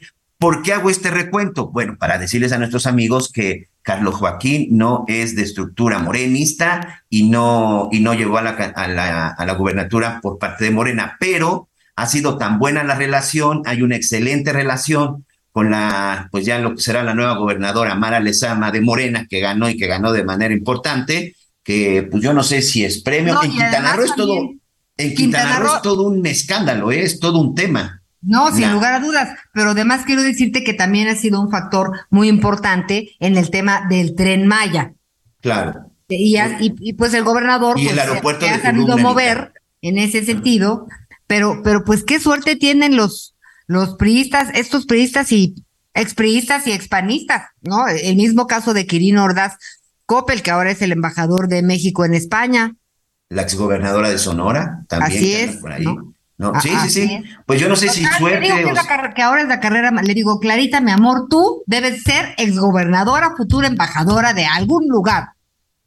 Así. Sí, pues ahí está, ahí está parte de lo que se está generando. Este, el 25 de septiembre me parece que es el cambio de gobernador en el estado en el estado de Quintana Roo y bueno, pues será propuesto y pues dejará Quintana Roo, Canadá, que también es estratégico lo de Canadá, eh, Anita, amigos, o sea, no es solamente de que, a ver, ¿a qué país mandamos al exgobernador Carlos Joaquín? No, y les voy a comentar por qué. Sobre todo en la zona de Tulum y la zona de Benito Juárez, en donde está Cancún, la comunidad canadiense, créanmelo, cada vez es más grande. Bueno, yo incluso antes de la pandemia estábamos trabajando por ahí en un proyecto con algunos este, empresarios canadienses en donde existía la posibilidad y la propuesta, además de construir un hospital con el apoyo del gobierno de Canadá para que atienda a los jubilados, pensionados y retirados canadienses que han decidido hacer vida en la zona de Quintana Roo, especialmente en Tulum, porque finalmente ellos pues tienen ese derecho a la salud en su país como jubilados, como sucede con cualquier jubilado del país que sea. Pero bueno, pues muchos de ellos no pueden estar volando constantemente por las atenciones y el gobierno de Canadá pues había propuesto, bueno, pues hagamos un hospital para los pensionados, para los jubilados y aparte, bueno, pues un hospital para quien se quiera atender, pero que tenga esa dinámica. De ese tamaño es la cantidad de canadienses que se han llegado a instalar al estado de Quintana Roo. De ese tamaño hay una cantidad de la comunidad, sobre todo de jubilados y pensionados, que hoy, bueno, pues evidentemente salieron del frío y que están en el estado, en el estado de Quintana Roo, pues aprovechando todos los beneficios que por supuesto les da el clima. Pues, exacto, hablando del clima, ojalá que, que pues que consuman y que la atención sea, la verdad, en México somos buenos anfitriones, de los mejores que hay en el mundo, sin lugar a dudas. Yo siempre que voy a tu pueblo, por allá, me llevo muy buenas experiencias y siempre pues con ganas de, regresar. Pero tenemos más información, Miguelito. Sí, Anita, pues vamos a regresar a la, a la realidad de algunas zonas. El estado de Puebla, un abrazo para todos nuestros amigos en Puebla. Vaya tragedia que se registró el día de ayer después de que colapsó un tanque de agua en la zona de San Martín Texmelucan, y en donde lamentablemente dos personas murieron. Pero evidentemente la tragedia, pues es una tragedia que ya se debe de investigar. Pero este tanque de agua, Jesús Lemus, simple y sencillamente, pues es una indignación y pues para muchos es un delito flagrante que cometieron las autoridades locales. Bienvenido y cuéntanos un poco. Jesús Lemus, corresponsal del Heraldo en Radio Puebla. ¿Qué tal, Miguel? ¿Qué tal, Ana? Muy buenas tardes. Buenas tardes a todo el auditorio. Se vive tragedia, se respira dolor, enojo, ira, molestia por los hechos que se vivieron en San Martín Texmelucan, principalmente en la Junta Auxiliar de, San Baltasar de Mascalac, donde, como bien citas, se desplomó un tanque elevado de agua que provocó la muerte de dos personas. En esta comunidad que se ubica aproximadamente a 50 minutos de la capital poblana, llegó la propia presidente municipal emanada de Morena, Norma Layón, quien trató de calmar los ánimos entre los pobladores. Sin embargo, la respuesta fue, reitero, ira, enojo, porque la agarraron, más, más bien agarraron su camioneta a pedradas, palos, botellazos. Esta unidad, que por cierto es una camioneta que vale más de medio millón de pesos, terminó con destrozos severos por todo esto que te acabo de mencionar, porque incluso la propia presidente municipal se enfocó, en lugar de hablar de la tragedia, se enfocó a decir, y cito sus palabras, a que dos borrachitos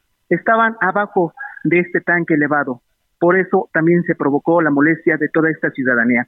Ya minutos más tarde, después de estos lamentables sucesos, el propio ayuntamiento de San Martín Texmelucan emitió un comunicado de prensa en donde informa que será la Fiscalía General del Estado la encargada de investigar y en caso de ser necesario emitir sanciones penales en contra de la empresa para esta obra.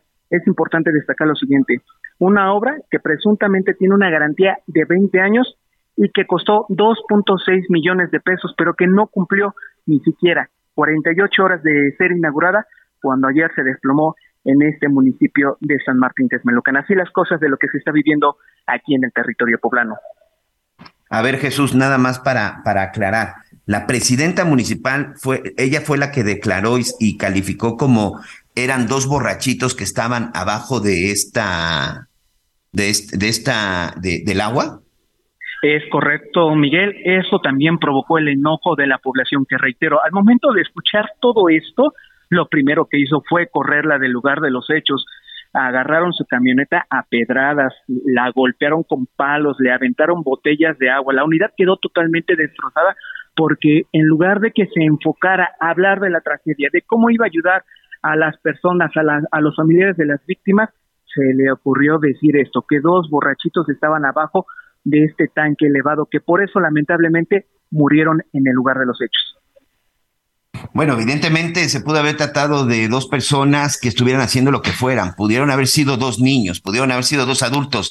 Quien haya sido, a que se hayan dedicado. El asunto es que en esta tragedia hay pérdidas humanas por una irresponsabilidad, pues, de una construcción que evidentemente no funcionaba. Oye, ya se manifestó, ya dijo algo el gobierno del Estado, porque me imagino que el gobierno del Estado es quien debe de investigar.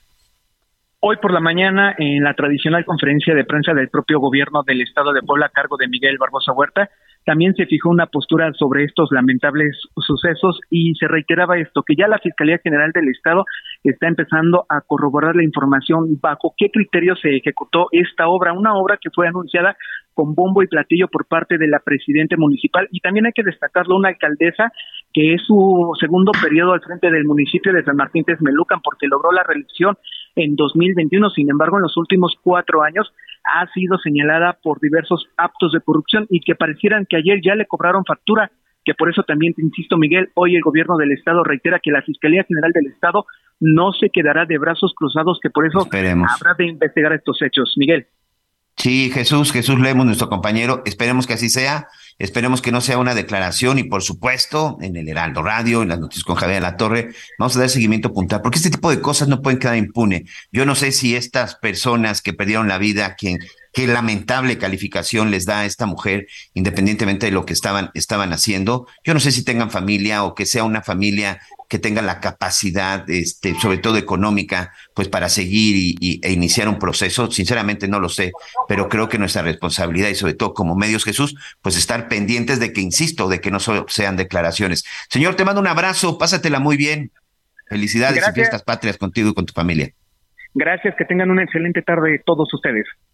Muchas, muchas gracias. Oigan, y antes de hacer un recorrido por el interior de la República, déjeme decirle que el día de hoy la secretaria de Seguridad y Protección Ciudadana, Rosa Isela Rodríguez Velázquez, informó en este programa, en este plan de preliberaciones en centros federales y estatales, que el día de hoy, antes de la celebración de las fiestas patrias, 2.685 personas que estaban encarceladas obtuvieron su libertad, ya que no habían sido sentenciados o no contaron con una defensa adecuada de, dice la señora Rosa Isela, que pues después de gestionar las libertades anticipadas, amnistías de indígenas, mujeres, adultos mayores, personas con enfermedades terminales, con discapacidad y víctimas de tortura. Así que, bueno, pues continúan estas preliberaciones y esto incluso, por supuesto, sucede en las 32 entidades del país. Así que, pues hoy se da este informe previo, insisto, a la celebración de las fiestas patrias. Por lo pronto, ¿qué le parece si juntos hacemos un recorrido por el interior de la República. Luego que el martes fuera reportado un incendio en el centro de rehabilitación Arca de la Nueva Vida, ubicado en la colonia Prados de San Vicente, tercera sección, al oriente de la capital de San Luis Potosí, con un saldo inicial de tres muertos, este miércoles el fiscal general del estado, José Luis Ruiz Contreras, dio a conocer que aumentó a cuatro los fallecidos al morir uno más en un hospital, además de tres afectados por quemaduras e intoxicación, los cuales se encuentran graves. El fiscal potosino informó que aunque están a la espera del dictamen por parte de bomberos y protección civil, la línea de investigación que se trató de un cortocircuito en una de las habitaciones y que las víctimas son internos que trataron de apagar el fuego. Ruiz Contreras descartó que el incendio haya sido provocado por algún ataque o por alguna sustancia tóxica y que en la carpeta de investigación que se abrió indagan la responsabilidad del propietario del inmueble, pues operaba de manera irregular, así como al personal médico del lugar. Informó desde San Luis Potosí, Pepe Alemán.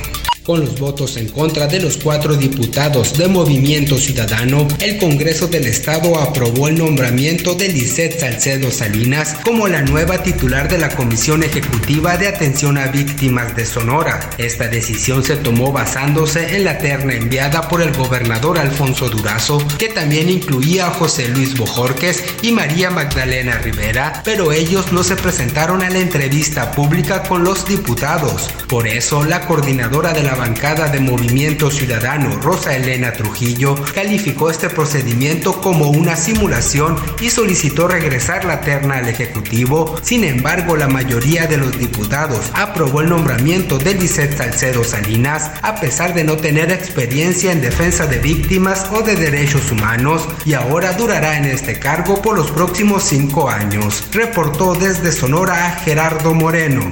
De acuerdo con el informe de seguridad de fiscalías estatales y dependencias federales, ayer se reportaron un total de 102 víctimas de homicidios dolosos en el país, con lo cual ya suman 133.602 en lo que va del sexenio. Los estados con mayor número de víctimas fueron Guanajuato con 17, Estado de México con 8, Baja California, Guerrero y Michoacán con 7 cada una y Zacatecas con 6. Cabe señalar que es la primera vez en casi dos meses que se rebasa la cifra de 100 homicidios al día. La última vez fue el pasado 24 de julio, cuando se reportaron un total de 108 víctimas, informó Ángel Villegas.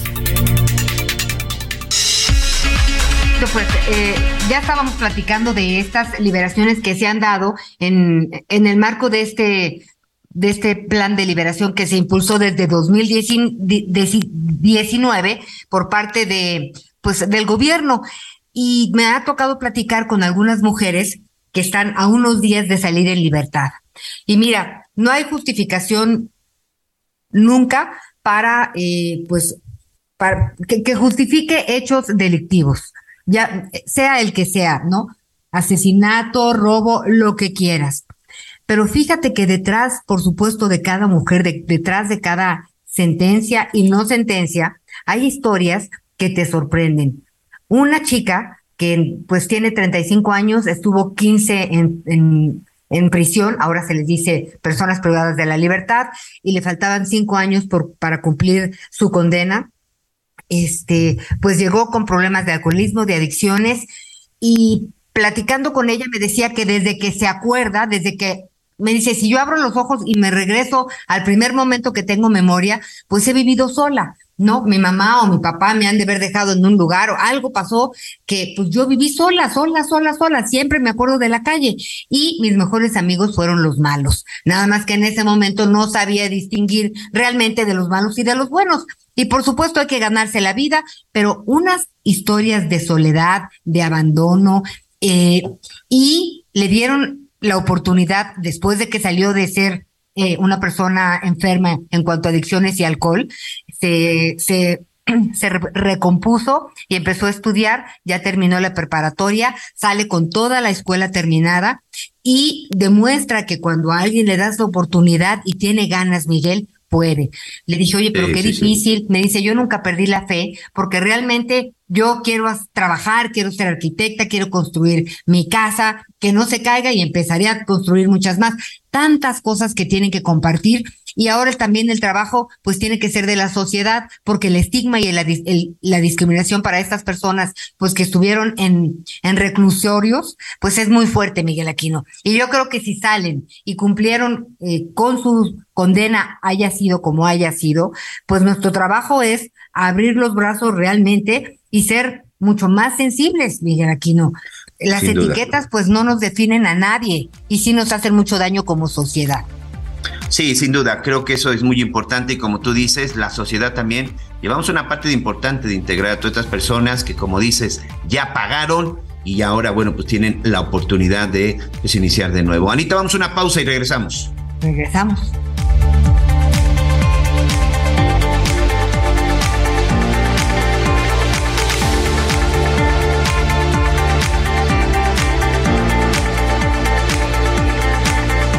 Conéctate con Ana María a través de Twitter, arroba Anita Lomelí. Sigue con nosotros. Volvemos con más noticias. Antes que los demás. Todavía hay más información. Continuamos. Tamaulipas es tierra de gente buena, incansable y trabajadora. Gracias a tu esfuerzo, llevamos seis años haciendo de Tamaulipas un estado seguro y próspero. Contamos con mejores espacios médicos, educativos y deportivos. Somos líderes en energías renovables, generación de empleo e inversión extranjera. Apoyamos a mujeres, empresarios, ganaderos y pescadores a crecer sus negocios. Vivimos y viajamos seguros. Te cumplimos. Ahora estamos mejor. Gobierno de Tamaulipas. Seis años viviendo mejor. Las noticias en resumen. Al menos cuatro personas murieron este jueves en la Ciudad de México derivado de un accidente vial sobre calzada de Tlalpan. De acuerdo con los primeros reportes, en uno de los vehículos encontraron bebidas alcohólicas, por lo que se presume que el conductor manejaba en estado de ebriedad. Por favor, recuerde, el alcohol y el volante no son buena combinación. La Guardia Nacional localizó a 121 migrantes abandonados, hacinados en un tractocamión en Nuevo León. Una denuncia ciudadana sobre la presencia de una unidad mal estacionada sobre la carretera Matehuala-Saltillo permitió rescatar a los migrantes. Salomón C., chofer de una pipa de gas involucrada en un accidente vial, fue vinculado a proceso por homicidio culposo y daño en propiedad ajena, esto en Tamaulipas. Esto tras la muerte de 18 personas en la carretera Victoria-Monterrey el pasado 10 de septiembre. Y el tenista suizo de 41 años, Roger Federer, anunció su retiro, que será efectivo al término de la Copa Labour, que se disputará en Londres el 23 al, del 23 al 25 de septiembre. Sin duda, uno de los más grandes tenistas profesionales en la historia se retira. En Soriana, gran grito del ahorro. El segundo al 50% de descuento en todos los quesos panela o Oaxaca empacados, Lala, Food, La Villita o Swan. Crema ácida Lala o Alpura de 900 mililitros, tostada sanísimo y milpa real y todo el arroz y frijol en bolsa. Soriana, la de todos los mexicanos. A septiembre 19, excepto precisísimo. Aplica restricciones. Gracias, Miguelito. Bueno, qué tristeza lo de Roger Federer, la verdad, de mis preferidos en todos los sentidos. Este, pero pues bueno, así es esto. Seguramente hará. el tiempo no perdona, ¿eh? El, tiempo, no, perdona. En su caso sí, porque él está realmente como a cualquiera nos la mandaría el médico. Pero no hablaremos de, de, este tema en este asunto, en este momento. Vámonos a Cuernavaca, Morelos, ya lo platicábamos al inicio del programa, porque pues se desgajó la, la, la, ladera de un cerro sobre dos casas en la colonia Los Pilares, en Cuernavaca, Morelos, dejando un saldo de tres personas muertas lamentablemente y cuatro más lesionadas. Entre ellas me parece que un menor de edad que pues lograron ser rescatadas. Pero quien tiene toda la información es Lupita Flores, corresponsal del Heraldo Radio en Morelos. Adelante, Lupita, ¿cómo estás?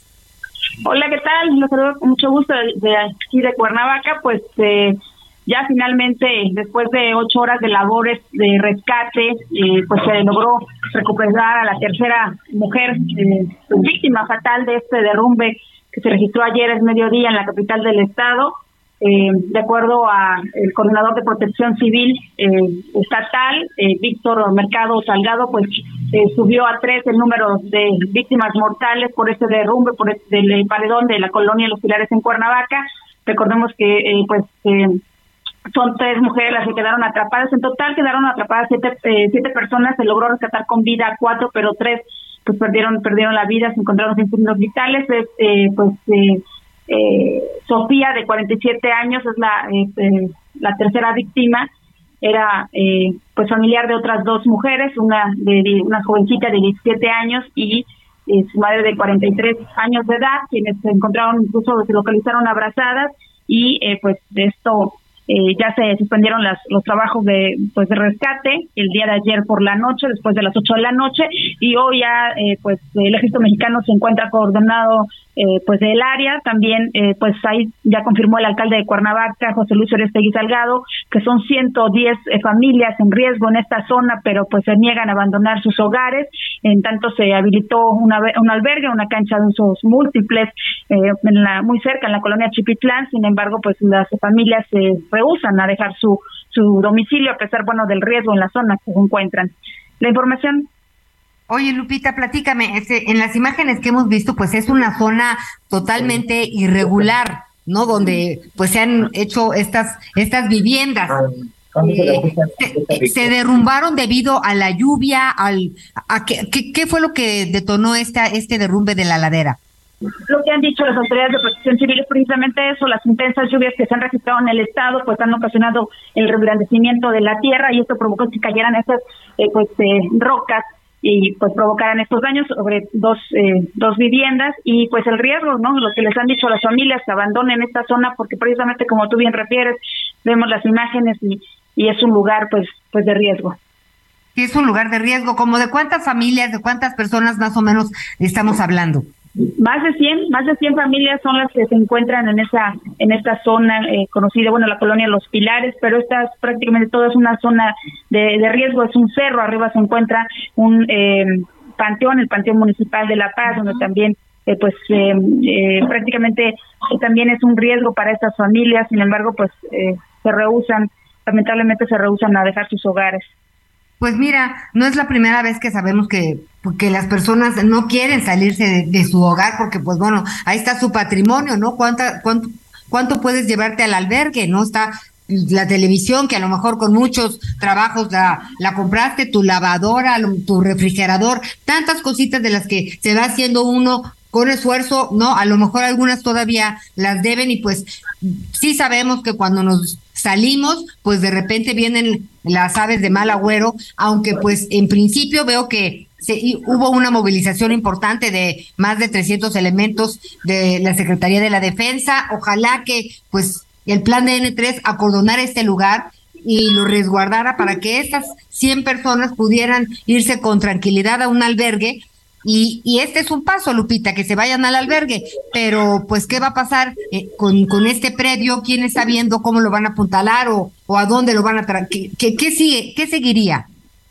Lo que está diciendo el alcalde de Cuernavaca, José Luis Celeste y Salgado, ahorita salvaguardar a las personas, a las familias, porque son más, son cerca de, bueno, 110 eh, familias las que habitan en esta zona, que es una zona de riesgo, una zona de peligro y sobre todo, bueno, que van a continuar las lluvias. Lo que se está en este momento pues es habilitando precisamente esta, eh, este este albergue y también el ejército mexicano se encuentra resguardando el área también para evitar pues que haya actos eh, vandálicos, hechos de robo eh, de las eh, pues pues de las eh, personas de su, de su patrimonio y obviamente se tiene que buscar un espacio para pues reubicar a estas a estas familias que pues precisamente son familias de, de bajos recursos. Bueno, pues estaremos muy pendientes, ¿no? Si nos están escuchando, pues no están solos, estamos pendientes con la información. El albergue, pues es una solución y a lo mejor podrían, pues de repente darse vueltas y sí insistir en que la autoridad, pues les dé la certidumbre que requieren a estas familias para poder salir de su casa y estar en el albergue en lo que pasa este, pues este fin de semana largo además, por lo que no creo que mucha gente vaya a trabajar, y no podemos dejar a estas personas pues en el desamparo. Estaremos contigo platicando mañana de cómo pasan esta noche. Gracias, Lupita Flores, corresponsal del Heraldo Radio en Morelos. Muy buena tarde, pendientes. Gracias. ¿Y qué les parece si vamos con más información? Hola amigos del Heraldo Radio, pues hoy es 15 de septiembre y hoy vamos a festejar las fiestas patrias en el Zócalo de la Ciudad de México. Este año la agrupación norteña Los Tigres del Norte serán los encargados de ponerle sabor y ritmo a esta celebración tan importante para los mexicanos. Acudan en compañía de la familia y disfruten este concierto gratuito que iniciará en punto de las 8 de la noche y continuará después del grito de independencia. Vamos a cantar con los jefes de jefes, la mesa del rincón, la Puerta Negra, La Jaula de Oro y todos sus grandes éxitos. Gracias, la invitación ya está hecha. Regresamos con ustedes a las noticias. Miguelito, ¿y qué te vas a hacer hoy, 15 de septiembre? Que has estado trabajando toda la semana 24 por 7. Sí, sí, sí, la verdad es que ha estado, ha estado complicado, pero bueno, pues vamos a tratar hoy de estar ahí este, con la familia. Estamos ahorita aquí en la, en la Ciudad de México, entonces vamos a estar por ahí con la familia. Tranquilos porque mañana hay que trabajar y hay que estar, hay que estar muy puntuales. Oye, Anita, eh, fíjate que muchos de nuestros amigos nos dicen, este, ok, pero yo no voy a ir a la Ciudad de México, yo no voy a ir a los conciertos ni a ver a los Tigres del Norte. Y ya me mandaron aquí algunas agendas. Atención para nuestros amigos en Michoacán. Allá, por ejemplo, eh, de pronto cuando hablamos de Morelia el 15 de septiembre, bueno, no vamos a hablar hoy de, de, noticias malas, pero hay que tener ahí mucha precaución. El hecho es que hoy, después del grito, del grito que dará el gobernador Alfredo Ramírez eh, Bedoya, va a haber un concierto gratuito. ¿Te gusta la trova? ¿Te gusta por ahí este, pues la música así más relajada, sin tanto escándalo? Pues la opción es Fernando Delgadillo, va a estar precisamente en la, en la zona de, eh, de Morelia, en Michoacán, ahí en donde está el ayuntamiento, ahí después de, del grito de independencia del gobernador. Y atención, Guadalajara, en Guadalajara va a estar también buena la fiesta, ¿eh? Después del tradicional grito de independencia, después del grito que se dé eh, también alrededor de las 10 de las 10 de la noche, bueno, en la Plaza Liberación, nada más y nada menos, desde las nueve de la noche hasta las once, Pepe Aguilar estará en concierto, Anita. Ay, ese también se antoja muchísimo, ¿no? Fíjate que también andaba yo curioseando y en Dolores Hidalgo las personas también están muy contentas porque finalmente después de dos años de, tristeza, así, así lo, lo manifiestan en algunas entrevistas, después de dos años de tristeza, pues bueno, van a salir los vendedores y, y muchas familias a departir pues esta, esta noche del grito de independencia. Se habla de más o menos de bueno, de 160 mil habitantes que están listos y eh, pues esperan recibir como 350 mil visitantes, ¿no? La cuna de la independencia, por supuesto. Entonces ya hay, toda una organización para recorrer eh, museos, cantinas, todo el pueblo mágico, viñedos y lo que se les ponga enfrente, aunque sea de noche, cosa que me parece que va a ser muy interesante. Pero platiquemos de historia, Miguelito.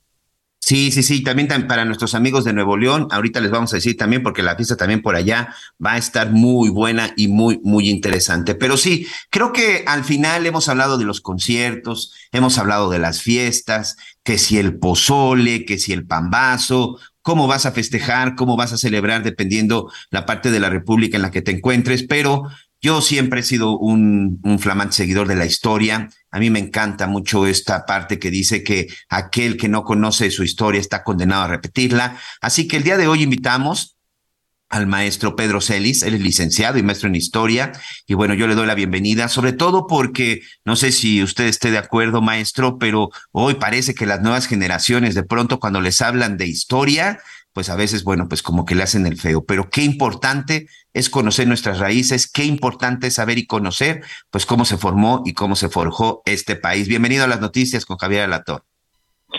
Buenas, buenos, buenas tardes. Eh, muchas gracias, Miguel. Muchas gracias, Ana María, por la invitación.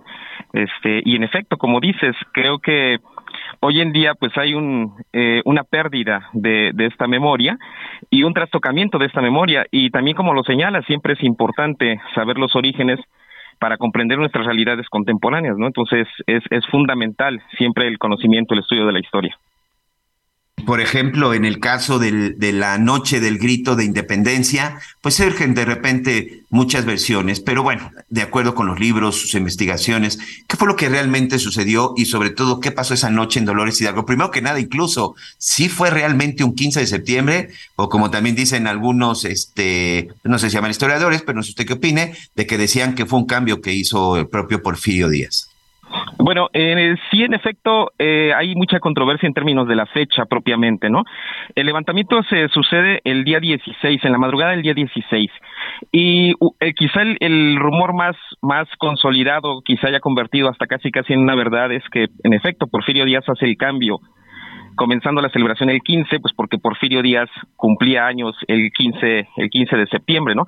Pero lo que es eh, importante es que ya tenemos desde 1850 por lo menos informes de que en algunos lugares, como por ejemplo Veracruz, la celebración no se está llevando a cabo el 16, sino que comienza desde el 15. Es decir, sí es probable pues que Porfirio Díaz después de estos 30 años en el poder pues hubiera eh, consolidado pues un poquito la, la visión del hombre fuerte con la construcción del Estado, pero también es real que esta, esta transformación, estos cambios de, día ya vienen desde años atrás, desde 1850 por lo menos, ya tenemos informes de que hay celebraciones, por lo menos en Veracruz, desde el día 15, no el 16. El levantamiento es, en efecto, como señalas, el día 16 en la madrugada, y a veces hasta podemos pensar en un asunto meramente práctico, es decir, eh, cómo se celebraría pues a las el día 16 a las 4 o 5 de la mañana, pues a veces se inicia precisamente la celebración desde el día desde el día anterior o desde el día 15. Sí, ya muy cerca de la medianoche, ¿no? Ya prácticamente, como dice, a unos minutos del día 16. Sí, sí, sí. Este, ahora, en cuanto a lo que sucedió, pues en efecto es esta llamada tradicional que se habla de Miguel Hidalgo y aquí es donde tenemos también varias varias dificultades, ¿no? Este es algo bien interesante en términos de una celebración porque en efecto los religiosos tenían un gran empuje, un, gran poder de convocatoria durante estos años. Y lo que es interesante es que precisamente cuando se da la consumación de la independencia va a ser precisamente las ceremonias que se empiecen a realizar pues basadas en las ceremonias religiosas, es decir, se convoca un Te Deum, hay las eh, marchas de toda la jerarquía eclesiástica, pero lo que resulta importante es que a partir de 1821 se empieza a colar dentro de estas ceremonias que tenían un origen religioso, pues ciertos actores que ya no son religiosos, por ejemplo, pues ciertas autoridades políticas, pero sobre todo los militares. Entonces, ahí es donde uno va viendo la transformación que pues la estructura que se tiene es de celebraciones de carácter religioso, no carácter social ni civiles todavía, eh, sino que va a ser esta estructura de la celebración religiosa la que empiece a modificarse, incluyendo personajes pues que ya no pertenecen solo a la jerarquía religiosa, sino que van juntando a eh, políticos, al pueblo en general, a los militares, y es ahí donde se va dando este proceso de la construcción de la de las fiestas patrias, ¿no? Y además en aquella en aquella época por supuesto que no que no tenían los mismos avances en cuestión de comunicación pero sí se da a conocer en cuanto se da este levantamiento armado en México se da a conocer o empieza a llegar poco a poco la información a nivel mundial y también esto de pronto pues es una especie de provocación o motivación para que en otros países pues también empiecen con sus con sus movimientos independentistas en efecto, eso, que comentas es, es eh, extremadamente importante en el sentido de sí, no cuentan con los medios de comunicación.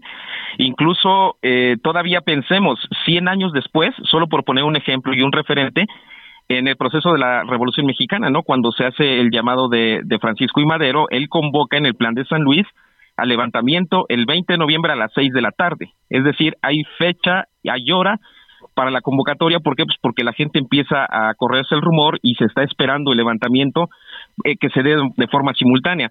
En el caso de, del levantamiento de la independencia, pues sabemos que los propios miembros de la, de la conspiración pues tienen comunicaciones con las autoridades y ahí es donde se da este, este informe a las autoridades de que va a haber un levantamiento y se inicia eh, con premura la movilización. De hecho, se pensaba iniciarla hasta finales de año, pero debido a, este a este a este informe que se le da a las autoridades, pues deciden adelantar este proceso, esta eh, convocatoria y a partir de allí es es interesante porque poco a poco la gente va eh, comunicándose prácticamente de, de voz a voz el levantamiento y empieza a correrse este rumor que pues imaginemos en un país como México o, un territorio como la Nueva España que estamos hablando de pues más de eh, casi 5 millones de kilómetros cuadrados, ¿no? Solo por tener un referente, hoy en día México mide 1.9. Para esos años, pues la Nueva España medía algo así como 4.9, es decir, casi 5 millones de kilómetros cuadrados, con una población, pues, más o menos de 6 millones de habitantes. Entonces, es complicadísimo este, esta comunicación, ¿no? Anita Lomelí también está aquí con nosotros. Sí, oye, maestro Pedro Celis, tú, pues, eh, maestro en historia, no podemos dejar de hablar de, del papel de las mujeres, ¿no? De entrada, que siempre estuvieron muy pendientes, pues, por supuesto, en, en el tema de la alimentación, en el tema de apoyar a los enfermos, jugaron un papel muy importante y, pues, destacaron algunas como Josefa Ortiz, Leona Vicario, Mariana Rodríguez del Trodo, Gertrudis Bocanegra, y se les ha hecho justicia medio tarde, ¿no, maestro? Sí, sí, en efecto. Y de hecho eh, es, es una realidad que pues la historia eh, y la historia que contaban los contemporáneos y parte de lo que tenemos hoy en día, pues es una historia contada desde los actores eh, hombres. El punto es que gracias, sí, en efecto ha sido muy tardío el reconocimiento, pero, pero hoy en día empezamos a tener una noción mucho más clara, porque muchas ocasiones eh, relacionamos a la mujer con estas eh, mujeres que financiaban, por ejemplo, ¿no? José Ortiz de Domínguez, pero también hay otras mujeres que están en combate, es decir, el papel de la mujer no solamente es en el abastecimiento de alimento, en los financiamientos económicos, sino que entran prácticamente a toda la dinámica. Eh, son pocas las mujeres de las que tenemos noticias, pero ya cada vez más y más vamos teniendo un rescate precisamente de su participación. Y lo que resulta eh, peculiar es que esta participación es más amplia de lo que se ha pensado en solamente algunas actividades específicas, no, ellas actúan prácticamente en todas las dinámicas, hay mujeres que están armadas, hay mujeres que pelean, hay mujeres que eh, abastecen de alimento, hay mujeres que están financiando, hay mujeres que funcionan como espías, o sea, es prácticamente en todos los rubros en los que participa la mujer. Y como dices, ha sido muy tardío este reconocimiento, pero por fortuna este cada vez estamos eh, conociendo más estas dinámicas sociales del periodo, ¿no? Entonces, en corto, si le decimos a nuestras nuevas generaciones qué es lo importante de hoy, ¿qué les dices, maestro? Bueno, yo creo que lo importante es, es reconocer precisamente este proceso de la construcción de una identidad nacional, ¿no? Es decir, eran momentos extremadamente complicados, la gente ni siquiera tiene una noción muy clara de lo que es el, el país, pero a pesar de ello hay una conformación de intereses eh, compartidos, ¿no? De elementos culturales, de lenguaje. Yo, yo quisiera poner un ejemplo que, que me parece bien bonito en términos de lo que es el ser mexicano y que a veces lo perdemos de vista, ¿no? Eh, nosotros tenemos muchísimo en nuestro lenguaje estos diminutivos, eh, tacita, madrecita, minutito, y es algo bien peculiar porque es algo que identifica al mexicano, pero lo identifica por dos lados, es decir, pareciera que somos extraños al hablar, pero es parte de nuestra herencia cultural eh, prehispánica, por decirlo de algún modo, ¿no? En el náhuatl hay un diminutivo que es el sin, que además de ser diminutivo, es un afectivo. Entonces, la gente le suena extraño, ¿por qué decimos madrecita? Así como, ah, ¿te refieres a algo pequeño? No, o sea, es un afectivo, es un eh, reconocimiento de honor y un afectivo este, que identifica nuestra forma de hablar pensemos en ese como uno de los rasgos que nos identifica como mexicanos. Es decir, si reconocemos nuestro lenguaje, nuestras tradiciones, nos damos cuenta de que tenemos más elementos de unión que de disociación entre nosotros, ¿no? Es decir, somos muy parecidos como, como comunidad. Y eso es lo que yo plantearía a los jóvenes, ¿no? El reconocerse, el tener pues esta visión de ver qué significa ser una comunidad, vivir en comunidad, y créanme que nos sorprendería lo parecidos que somos. Así estamos platicando con el profesor, licenciado y maestro en historia, Pedro Celis. Ya para concluir, eh, te manda saludos Javier, Javier Alatorre, que está en cobertura especial en Londres con el asunto de la reina Isabel. Ya platicaremos el lunes, si nos permites, de esto. Pero yo te quiero preguntar, a ver tú qué opinas. Javier dice, no deberíamos de celebrar el 16 de septiembre, sino el 27 de septiembre, que es el día en el que se da verdaderamente la promulgación de nuestra independencia. ¿Qué opinas? De hecho, es eh, curioso porque precisamente en los primeros años, para crear este, este calendario de celebraciones, hay varios, varios días que son los candidatos a celebrarse. Es decir, por un lado, el inicio de la independencia el 16 de septiembre. Por otro lado, sería el 27 para algunos. Y de hecho, en los primeros años del México independiente, hay otros dos candidatos que son fechas que para nosotros hoy en día, pues prácticamente pasan desapercibidos. Uno que es el 11 de septiembre, que es el último intento de reconquista de los españoles. Es decir, hay gente que todavía celebraría no el 27, sino el 11 de septiembre del 29 como ese último intento de España por reconquistar México y que va a ser la expulsión de los españoles el 11 de septiembre. Hay otros que hablarían no del el 27 de septiembre, sino de la firma de los tratados de Córdoba, es decir, otro candidato para celebración fue el 21 de mayo de 1821. Es decir, eh, es, ya nos pusiste muchas fechas, muchas fechas, profesor. Yo ya me hice pelotas. Pero sin duda, sin duda, creo que esas son de las partes interesantes de la historia. Oye, te decía, el próximo lunes son los funerales. Este, te comprometo y platicamos el lunes para que nos des un poco tu punto de vista de lo que estaremos viendo en Londres con Javier Alatorre. Claro, claro, este, con muchísimo gusto. Muy bien. Pedro Celis, profesor en historia, maestro, ya lo escuchó usted. Muchas gracias. Pásatela muy bien y diviértete con tu familia. Gracias. Muchas gracias. Hasta luego. Anita, nos tenemos que ir. Pues ya nos vamos, cuídese mucho, hay mucho que celebrar, ojalá que tenga la oportunidad de estar en familia, de acudir a alguno de los tantos eventos que hay a lo largo y ancho de nuestro país. En muchos lugares están pidiendo eh, el uso de cubrebocas para tener acceso a los eventos masivos. Cuide mucho su mochilita y también cuídeme mucho a las niñas y a los niños. Por favor, nos vemos mañana. Que viva México, Miguel. Que viva México, nos escuchamos mañana. Que tenga una excelente noche, diviértase, pero por favor, con mucha responsabilidad. Si toma, no maneje. Muchas gracias y hasta mañana. ¡Viva México! ¡Viva! ¡Viva América! ¡Viva! Mi sangre por ti daré yo.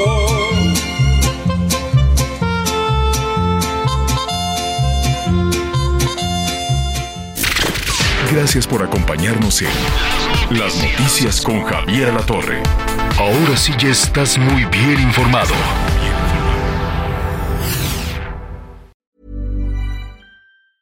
Hey, it's Danny Pellegrino from Everything Iconic.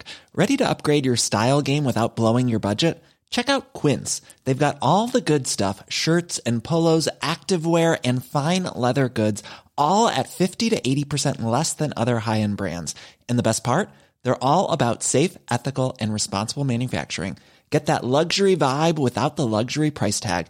Hit up quince.com slash upgrade for free shipping and 365 day returns on your next order. That's quince.com slash upgrade.